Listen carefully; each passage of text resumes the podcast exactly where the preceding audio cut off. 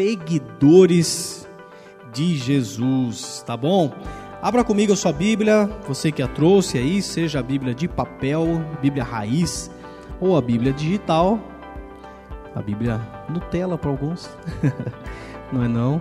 É, Mateus capítulo 14, nós vamos ler a partir do verso 13. Mateus capítulo 14, a partir do verso 13, nós vamos falar sobre esse tema então, seguidores de Jesus. Quem achou e fala amém. Quem não achou, fala, pera aí, pastor. Tem folha abrindo ainda ou não? Tá chique? O texto vai passar aí, né, Sabino? Vai passar lá na tela. Eu vou acompanhar com vocês ali então, para não ler errado aqui. Pode passar, Sabino, vamos lá. Ouvindo o que havia ocorrido, Jesus retirou-se de barco em particular para um lugar deserto. As multidões, ao ouvirem falar disso, saíram das cidades e o seguiram a pé. Quando Jesus saiu do barco e viu tão grande multidão, teve compaixão deles e curou os seus doentes. Ao cair da tarde, os discípulos aproximaram-se dele e disseram: Este é um lugar deserto e já está ficando tarde. Manda embora a multidão para que possam ir aos povoados comprar comida, respondeu Jesus. Eles não precisam ir, deem-lhes vocês algo para comer. E eles lhe disseram: Tudo que temos aqui são cinco pães e dois peixes. Tragam-os para mim, disse ele. E ordenou que a multidão se assentasse na grama, tomando os cinco pães e os dois peixes, e olhando para o céu, deu graças e partiu os pães. E em seguida deu aos discípulos e estes à multidão. Todos comeram e ficaram satisfeitos, e os discípulos encheram doze cestos cheios de pedaços com o que sobraram.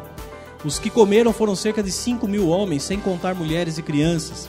Logo em seguida, Jesus insistiu com os discípulos para que entrassem no barco e fossem adiante dele para o outro lado, enquanto ele despedia a multidão. Tendo despedido a multidão, subiu sozinho a um monte para orar. Ao anoitecer, ele estava ali sozinho. Mas o barco já estava a considerável distância da terra, fustigado pelas ondas, porque o vento soprava contra ele. alta madrugada, Jesus dirigiu-se a eles, andando sobre o mar. Quando o viram andando sobre o mar, ficaram aterrorizados e disseram: É um fantasma, e gritaram de medo. Mas Jesus imediatamente lhes disse: Coragem, sou eu, não tenham medo. Senhor, disse Pedro, se és tu, Manda-me ir ao teu encontro por sobre as águas. Venha, respondeu ele. Então Pedro saiu do barco, andou sobre as águas, sobre a água e foi na direção de Jesus. Mas quando reparou no vento, ficou com medo e começando a afundar, gritou: Senhor, salva-me! Imediatamente Jesus estendeu a mão, segurou e disse: Homem de pequena fé, por que você duvidou? Quando entraram no barco, o vento cessou. Então os que estavam no barco adoraram, dizendo: verdadeiramente tu és o Filho de Deus. Até aqui.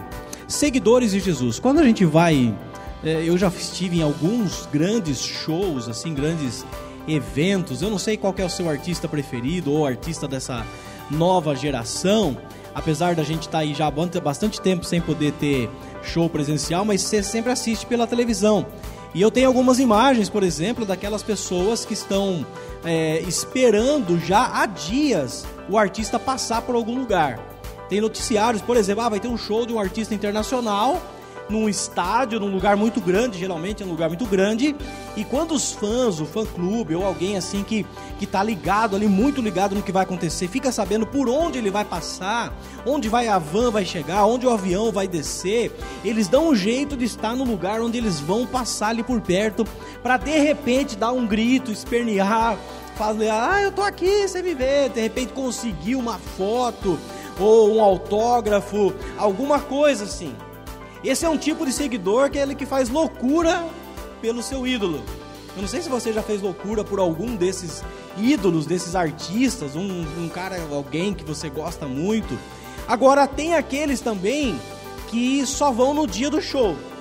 Tem aqueles que não ficam lá. Tem gente que passou uma semana, duas lá esperando para ter essa oportunidade de passar perto do artista, mas tem outro que não. Tem outro que comprou o ingresso, tudo tal, e vai só no dia do show, ele não se importa em ficar muito lá na frente e tal. O que importa para ele é estar tá lá no meio. Aí ele fica ali tal, curtindo o show ao vivo, tal, acabou. Ele às vezes até chora emocionado com alguma música, com algum momento do show e tal. Mas acabou aquele momento, ele pega a coisa e vai embora. E já tem aquele que, tipo assim, não, se passar na televisão ou na internet ao vivo, para mim já tá bom. Eu não preciso ir lá. Eu não preciso estar lá, eu não vou gastar 500 conto de ingresso, mais viagem, mais não sei o que, para estar lá no, no, no, dia do show. Não, não, vai passar, vai, vai ser transmitido ao vivo no YouTube, ou vai ter um canal de televisão, o Multishow vai passar, não sei. Então, para esses, já tá de bom tamanho ficar em casa, no seu sofá, com um pote de pipoca, um guaraná do lado, ou uma Coca-Cola, e ali você assistir o show. E tem outros que falam assim: ah, quem que teve aí? Ah, fulano, tal. Legal, tal. O que, que isso nos ensina? Na verdade, estão falando de diferentes tipos de seguidores. Tem aquele que olha lá não sei como é que você faz para. Quais são os seus critérios para seguir alguém na rede social. Você fala assim, alguém indicou, alguém falou, teve um artista que foi na, em algum canal e ele indicou para, ai, me sigam lá, eu tenho um trabalho assim, assim, assado. E aí você vai, você segue todas as hashtags que tiver da pessoa e tem outro que só segue e tem outro que não segue.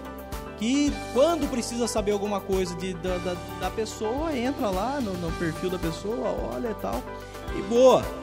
E aí, a, a, a, conexão disso com aquilo que eu quero falar hoje, rapidamente para nós nessa noite, é como é você nesse seu processo de loucura pelo seu ídolo, como somos nós nesse nosso estado de seguidor que nós somos, mas agora eu quero trocar esse ídolo, essa pessoa importante, um cantor, um youtuber, um artista famoso, um jogador de futebol, alguém e tal. Eu lembro uma vez eu trabalhava na loja americana na época lá atrás, quem é das antigas aqui talvez lembre, que a loja americana era um grande supermercado no shopping. E eu trabalhei lá um período. E eu lembro que uma vez começou uma muvuca, começou uma muvuca, e eu alto desse jeito, né, tive que subir num pallet lá para ver o que, que era. Era o Dunga, o jogador que foi da seleção, depois ele foi técnico da seleção e tal. Ele tava na loja ali passando, e assim tinha uns caras do lado de segurança, tal, não sei o quê. E aquela muvuca de gente do lado, e eu, ah, vá Dunga, quem quer saber de Dunga e tal, né? Eu fiquei de longe ali e tudo mais.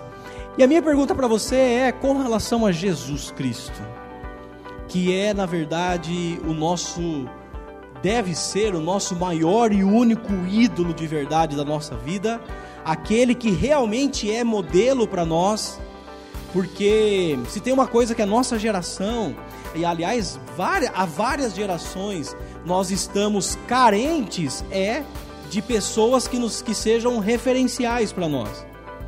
Porque virou moda, né, Diego? Quando as pessoas é famosa, sei lá perguntar, a pessoa canta bem. Aí você quer saber o que ela, o que ela pensa sobre política.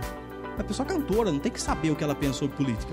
O outro joga muito futebol. O cara às vezes não tem a terceira série. Tem muito jogador de futebol que é assim, né? O cara não estudou, jogou bola e tá milionário. Se deu bem, tá no, foi na, no caminho dele. Aí você quer saber o que, que ele pensa sobre o Greenpeace, sobre a paz mundial, sobre o prêmio Nobel, não sei daquele lá cara não sabe, ele vai pesquisar alguma coisa para falar porque ele não tem noção do que ele está falando. E a nossa geração está carente de bons referenciais. Por isso que é importantíssimo já nesse início de conversa nós entendemos que o nosso referencial não é um grande youtuber, o nosso referencial não são grandes artistas, grandes cantores ou grandes jogadores de futebol, porque esses não têm nada além do seu talento, na sua arte para oferecer para a população o nosso maior referencial é Jesus Cristo. Você pode dizer amém por isso? Ele é o nosso modelo, ele é o nosso referencial daquilo que nós queremos ser, daquilo que nós queremos imitar, de quem nós queremos que faça parte de tudo em nossas vidas. E nesse texto em especial, ele nos apresenta alguns tipos de seguidores de Jesus. E eu não sei se você, ao longo dessas três é, fases de, de quem segue a Jesus que eu quero destacar aqui para nós. Se você consegue se identificar em que nível você está, que tipo de seguidor de Jesus é você. Se tem alguém do seu lado, dá uma cotoveladinha assim, e fala que tipo de seguidor de Jesus é você. Se tiver, se tiver alguém dormindo ou no celular, a cotovelada pode ser mais forte, tá? tá? Que tipo de seguidor é você? E o texto vai apresentar, em primeiro lugar, no verso 13. Quem está com a Bíblia aí? Fala amém. O verso 13 nos apresenta um primeiro tipo de seguidor. O 13 vai dizer assim: Jesus retirou-se de barco, em particular para um lugar deserto, e as multidões, ao ouvirem falar, saíram das cidades e o seguiam a pé. O primeiro tipo de seguidor de Jesus que esse texto vai nos, nos destacar é a multidão. Diga comigo, multidão. Mais forte, multidão. Eu quero que você grave isso. E seguir a Jesus na multidão é bom. É bom.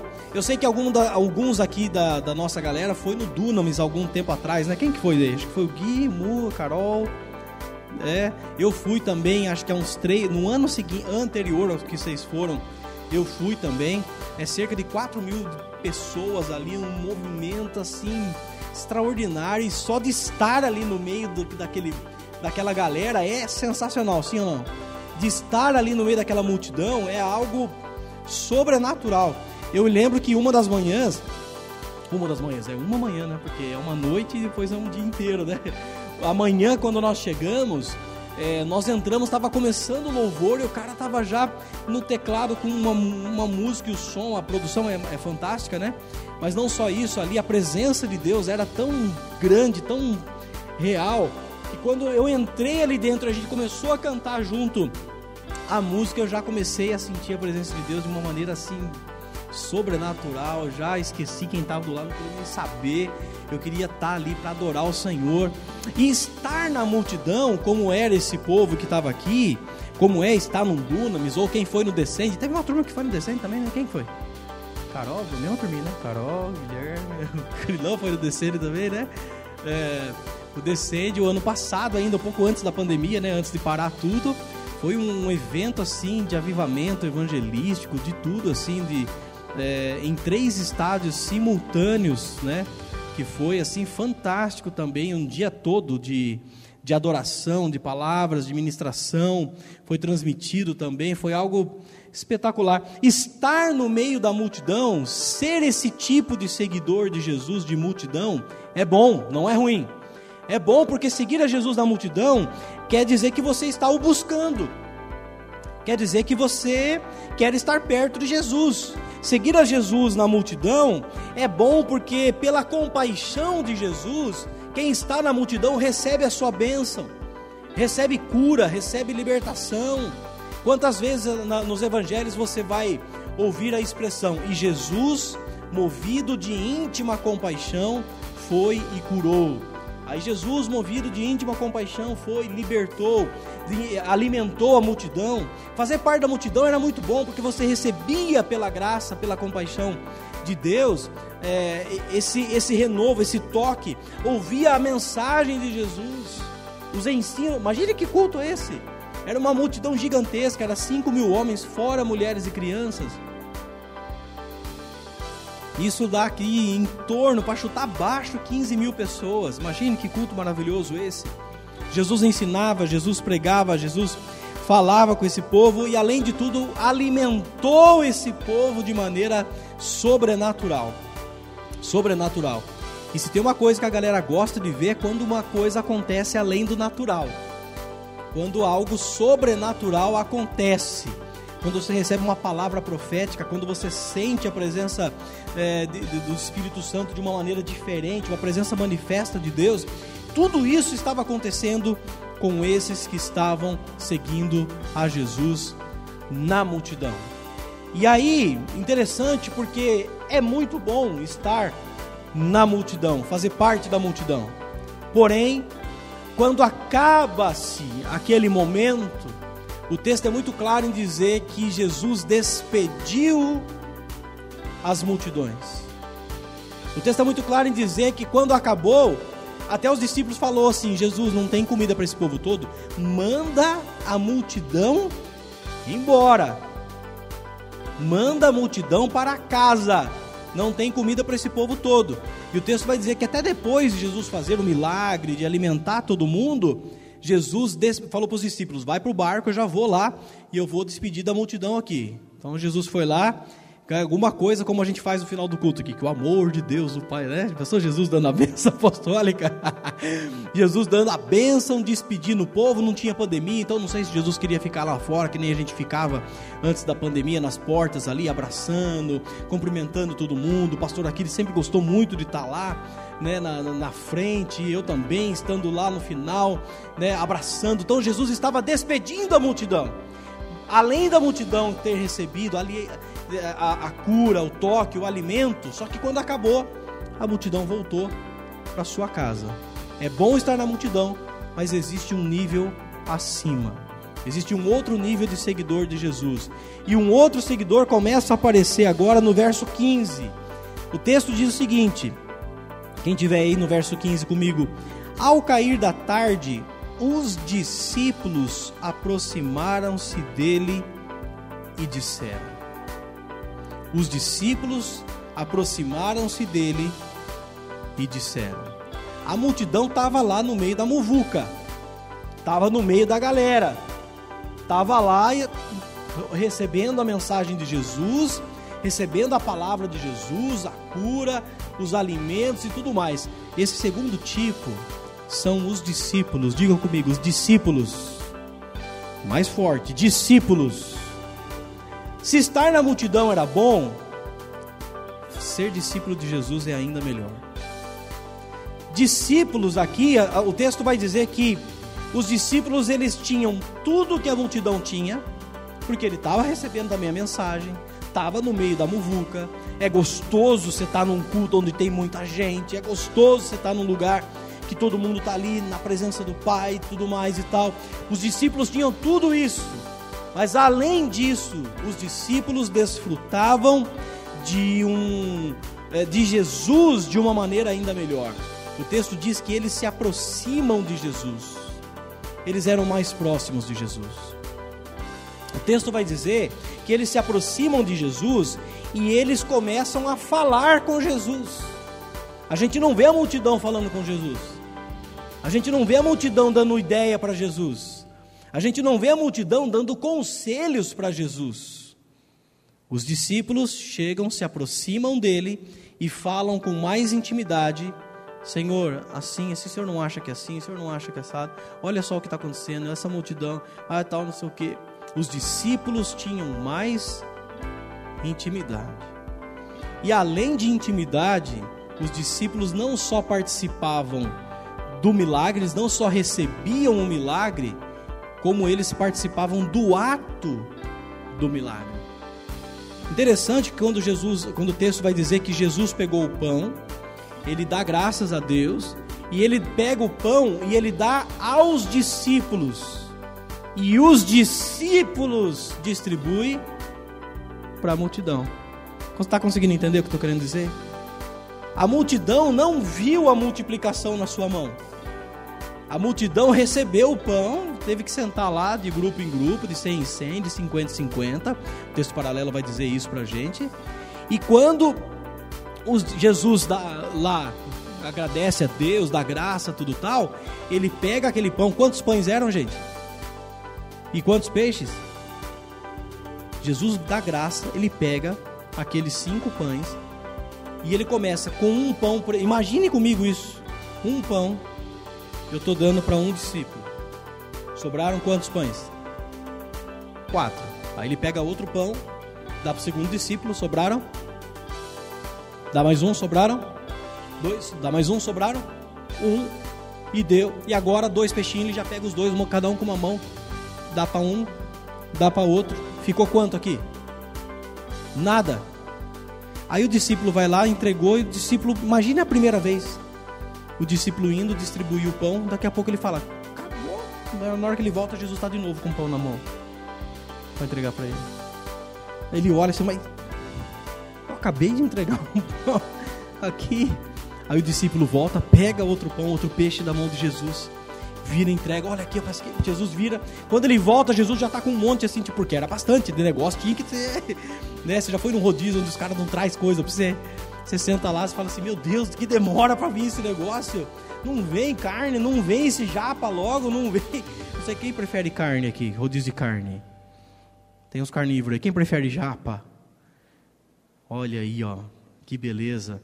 Gente, abrindo, nunca achei que eu ia gostar tanto de rodízio de japa. Vocês acreditam num negócio desse?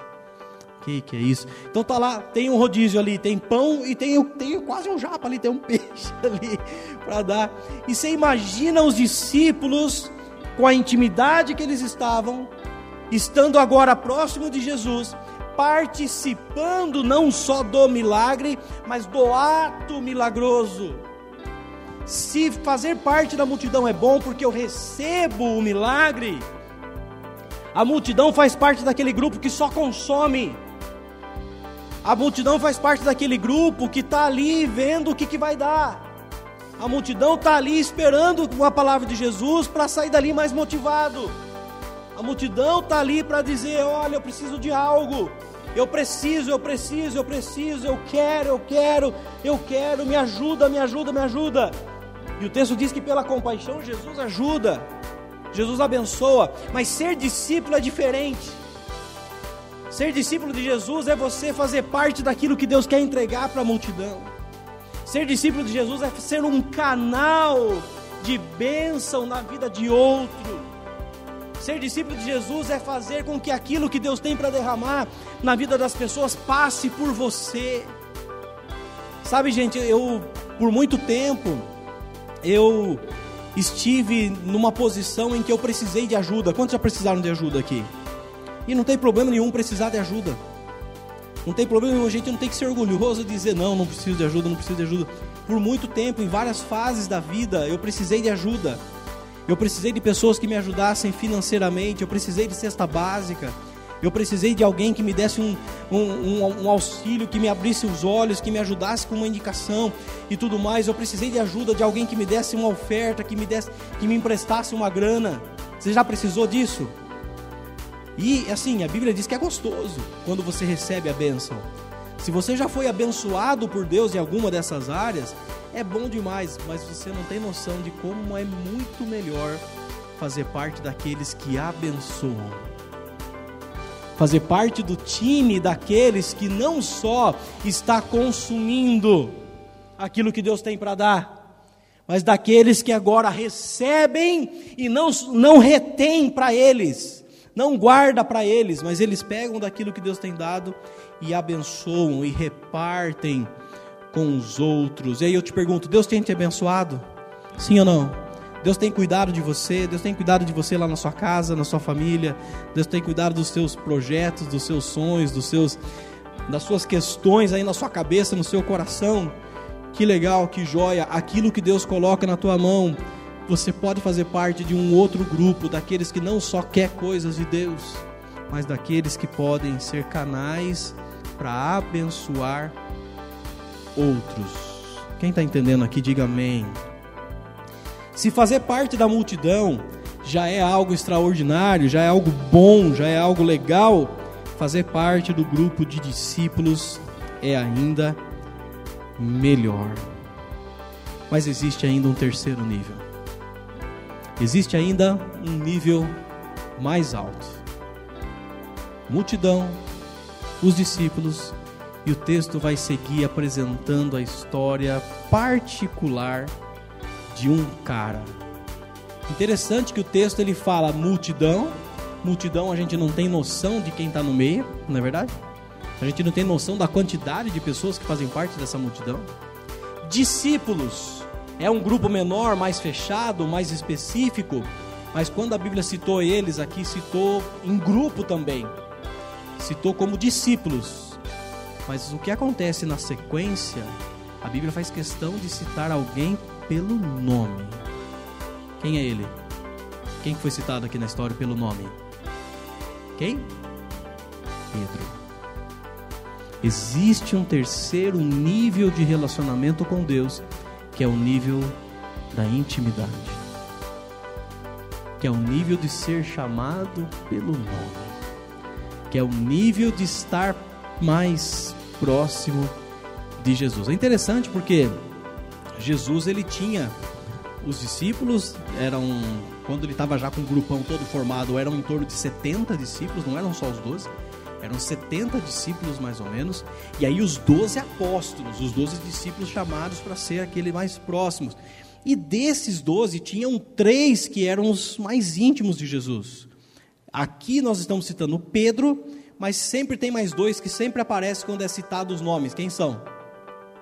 Pedro, Tiago e João. Tem até a musiquinha, né? Pedro, Tiago e João no barquinho. Exatamente. Toda vez que tem um momento difícil, diferente na vida de Jesus, esses três estão juntos. Quando Jesus vai para o Getsemane orar antes de ser preso para ir para a cruz, quem que ele chama para ir com ele lá orar? Pedro, Tiago e João. Quando Jesus vai estar tá lá no monte, que é chamado o momento da transfiguração, onde ele saiu da sua imagem de homem e se transfigurou, mudou a sua forma na forma glorificada. E o texto vai dizer que aparece junto com ele Elias e Moisés. Quem que estava com ele? Pedro, Tiago e João. Mas Pedro se destaca aqui nesse texto. O texto vai dizer que Jesus ele despede a multidão Vai para casa, povo. Já comeu, já está todo mundo e tal. Discípulos, a Bíblia diz que sobrou 12 cestos cheios, certo? Lembra lá no final? Quantos discípulos são? Quantos são? 12. Quantos cestos sobraram? 12. Olha que interessante. E agora, Jesus vai aparecer no meio da madrugada lá, andando sobre as águas. E o texto diz que Jesus começa a aparecer perto do barco, andando sobre as águas, e os camaradas, os discípulos que estão ali no barco, eles acham que é um fantasma. Eles ficam com medo, eles falam, não pode ser, o que, que é isso? É um fantasma. Ah, e tal, não sei quem tem medo escuro. Imagina também de madrugada. Tem uma versão mais antiga que vai falar, acho que na quarta vigília da noite. Alguém teve essa versão, hein? A, ali. A quarta vigília da noite, que é a quarta parte da noite que o Novo Testamento começa a mostrar que é, é das três às seis da manhã, na madrugada. Você imagina, era algo assim já é, medonho. Você está no meio do mar, o vento está chegando, você está lá no barquinho com os caras, você vê um camarada andando sobre as águas na sua direção. E aí Jesus fala para eles assim: coragem, não tenham medo, sou eu. E ninguém tem coragem de confrontar aquilo, a não ser Pedro. Pedro ele levanta a sua, a sua voz e ele fala o seguinte: ele confronta aquela situação e ele toma uma atitude que nenhum outro discípulo teve a coragem de tomar. Ele se levanta e ele diz: Senhor, se és tu, manda-me ir ao teu encontro por sobre as águas. Se é você mesmo, se é Jesus que está aí, eu sei que Ele é poderoso para me levar até Ele andando sobre as águas. E a Bíblia diz que Jesus fala para ele: Venha. E ele desce do barco. E de, dos doze discípulos que estavam ali, nenhum outro sabe qual é a sensação de andar sobre as águas. Ele desce do barco e a Bíblia diz que ele começa a andar na direção de Jesus andando sobre as águas. E aí eu, eu cresci vendo algumas mensagens usando esse texto para falar da falta de fé de Pedro. Porque a Bíblia diz que quando ele começa a reparar no vento e nas ondas, gente, se coloca lá na, na, na situação de Pedro, madrugada, sei lá, quatro horas da manhã, você está no meio do mar, está ventando, onda para todo lado, todo mundo está achando que é um fantasma que está ali e aí você vai pela palavra de Jesus, você desce e começa a andar sobre as águas. A Bíblia diz que Pedro, quando olhou e falou assim: Caramba, o que, que não é que eu estou indo mesmo? Ele teve medo, ele começou a afundar. E tudo bem, tem sim um ensinamento aqui. Poxa, quando você tira os olhos de Jesus e começa a prestar atenção nas ondas, no vento, você vai afundar. Mantenha seus olhos em Jesus. Tudo bem, ok, tá tudo jóia até aqui. Mas a grande questão é que Pedro, de todos os discípulos que estavam ali, era o que estava mais perto de Jesus. E quando ele começou a afundar, a Bíblia diz que ele clama: Senhor, salva-me. E o texto é claro, é forte em dizer: imediatamente Jesus estendeu a mão e o colocou de pé sobre as águas de novo. Ou seja, Jesus estava tão perto, Pedro estava tão perto de Jesus, que no seu primeiro grito por socorro, Jesus estava ali do lado, pronto, só foi só estender a mão e colocá-lo de pé. Se alguém tivesse caído do barco do outro lado atrás, ia demorar um pouco mais para Jesus chegar lá. Isso aqui porque nós estamos fazendo uma analogia com o, o, a situação física da coisa, além de ser um momento sobrenatural. Pedro era quem estava mais perto de Jesus e pôde experimentar de um momento único na história. Nós cantamos hoje várias canções sobre andar sobre as águas. Né? Se o mar me submergir a tua mão, me traz à tona pra respirar e me faz andar sobre as águas. Não é assim que a gente canta?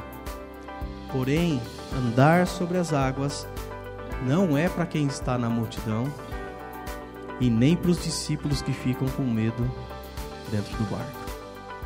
Andar sobre as águas é para aqueles como Pedro, que fala: Senhor, se o Senhor me der uma palavra, se o Senhor me der uma ordem, eu sei que eu posso confiar nessa palavra, eu posso andar sobre as águas. É o nível da intimidade.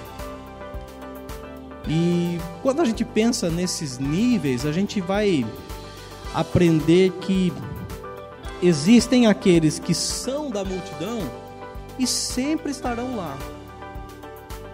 Sempre estarão lá. Isso pode ser bom para um lado, porque, como eu disse, comecei dizendo, é bom estar na multidão, porque você ouve a palavra de Jesus, você é curado, você recebe o alimento. Mas acabou aí o seu relacionamento. Acaba o culto, você recebe a bênção, Jesus dá um tchauzinho para você, faz um coração e você volta para sua vida. O segundo nível é o nível dos discípulos, aqueles que servem, aqueles que estão mais perto, que têm mais intimidade e que não só recebem o milagre, não só consomem aquilo que Deus tem para dar, mas eles também repartem, eles recebem, eles usufruem daquilo, mas eles também repartem. Faz parte do caminho do milagre na vida de outras pessoas. E existe um terceiro nível que é o nível de Pedro, que é o nível da intimidade, que é o nível de quem quer andar sobre as águas. Existem aqueles que vão estar na multidão o tempo todo, mas existe aqueles que estão na multidão e que podem fazer parte do grupo de discípulos. Aliás, abre aspas, Deus espera que todos se tornem seus discípulos. Ainda que próprio Deus saiba que muitos vão preferir continuar na multidão, mas Deus espera que todos sejam discípulos. O chamado de Jesus para cada um de nós não é para estarmos na multidão, ainda que seja na multidão que a gente se achega. Mas o convite de Jesus para todos nós, Deus espera que todos venhamos a, a ser discípulos seguidores dele, aqueles que querem aprender com o Mestre Jesus, aquele que, que olha para Jesus e ele é o alvo, ele é o objetivo, ele é o modelo. E esse terceiro nível, ainda que seja um convite de Deus, na verdade Deus está lá aguardando a sua fome, o seu desejo da presença dele. Esse terceiro nível, que é o nível de Pedro, é para aqueles que não se contentam em simplesmente servir em ser canais da bênção de Deus é aqueles que querem andar sobre as águas, é aqueles que querem mais da presença de Deus. E eu quero aqui, em nome de Jesus, dizer para cada um de vocês, independente da sua idade, independente da fase que você esteja vivendo, você pode sim fazer parte de um grupo de um nível mais próximo de Jesus. Você pode sim, eu conheço crianças, adolescentes que são cheios do Espírito Santo. Eu conheço jovens que são usados poderosamente pelo Espírito Santo para abençoar outras pessoas. Jovens de 12, 14, 16, 20 anos que são usados poderosamente que não só recebem, mas que abençoam outras pessoas. E eu conheço jovens adolescentes, eu conheço pré-adolescentes que têm uma intimidade com Deus, que querem mais da presença de Deus, que descobrem cedo quanto é bom estar com Ele e dizer: Senhor, se és tu, se o Senhor me der uma palavra, ela é suficiente para eu andar sobre as águas. E a grande pergunta para mim e para você nessa noite é: onde nós vamos ficar? Que nível nós vamos ficar? Que tipo de seguidor nós vamos decidir continuar sendo de Jesus? O normal é fazer parte da multidão, ainda que seja o início, ainda que seja bom num primeiro momento. O normal é ficar na multidão. E quem continua na multidão a vida toda é daqueles que começa a estar, tá, tipo, no, no show. Lembra a pessoa que eu falei que foi no show e que, que ficou lá atrás? Uma vez, eu vou contar um pecado aqui pra vocês. Pode ou não? Pode, vou terminar contando um pecado pra vocês. eu, na minha adolescência, antes de eu, eu, eu vivi uma fase afastada da igreja depois, mas antes disso, eu era aquele crente eu nunca fui um crente normal. Esse dia eu falei em casa, né? Nossa, se um dia eu fosse um crente normal, será que de manhã eu ia na igreja, depois à noite eu ia, não sei o que. Eu falei, mas eu nunca fui um crente normal. Eu sempre estava em todas, em todos os cultos, fazendo alguma coisa, servindo, já desde pequeno. E eu tinha uma frustração à noite, no domingo, porque eu não conseguia assistir os Trapalhões. E na época, tem muita gente que nem sabe quem que é os Trapalhões aqui, Didi, Mocó, Mussum, Zacarias. E passava de domingo à noite na hora do culto do culto da noite, eu falava, meu Deus. E de vez em quando tinha alguns shows aqui em Piracicaba que era de domingo à noite. E quem me conhece sabe que eu cresci ouvindo música sertaneja. E teve um domingo que o show que ia ter lá na Exalc, naquela área verde gigante, que antigamente tinha show, hoje não pode mais, e ia ter um show do Chitãozinho Chororó no domingo. É, minto, Zezé de Camargo e Luciano. Não é Chitãozinho Chororó daquele dia. Chitãozinho Chororó fui depois, no outro dia, na festa do Divino. Mas é outra coisa, é outro pecado. Desse pecado eu conto outro dia. É. Aí, nesse domingo, eu falo, meu Deus do céu, eu quero ver o Zezé de Camargo e Luciano, eu quero ver tal. Tava na fase aquela música, eu, nossa, eu, eu escutava aquela música tal, que era. É, Sei que eu estive ausente quando precisou de mim. Ok? Tem muita gente que nem sabe o que é isso aqui, né? Isso é uma versão da música do Elvis Presley e tudo mais. Enfim, Aí eu falei, Deus do céu, falando comigo ali, eu queria ir no show, eu queria ir no show. Morreu um tio nesse dia. Aí meu pai, vou lá no velório, domingo de manhã, já, depois do culto, eu cheguei em casa, eu vou lá no velório, lá do outro lado da cidade. E era um tio só do lado do meu pai, minha mãe não queria ir. Eu falei, pai, eu vou com o senhor. Nossa, o tio morreu. Ai, meu Deus do céu. Vou com o senhor no velório do tio. E fui com meu pai no velório do tio, lá na Paulista. E fui e tal, não sei o quê. Aí meu pai ia trabalhar de lá e eu ia voltar embora para casa sozinho. Onde que eu fui? Fui lá assistir o show. Fiquei lá no fundo assistindo show. Não deu tempo de chegar lá na frente, mas para mim tava bom pra época. Fazer parte da multidão é assim, tem gente que vai estar tá lá o tempo todo. Lá no fundo, dando tchau, tirando uma selfie, filmando e tal. Mas o convite de Jesus para nós é que a gente dê um passo mais para que você venha mais perto dele para que você seja um discípulo. Receba o que Ele tem para te dar e você comece a abençoar outros. E se você quiser ainda um pouco mais, existe esse terceiro nível, que é o nível da intimidade, daqueles que querem estar mais perto de Deus. Amém, queridos?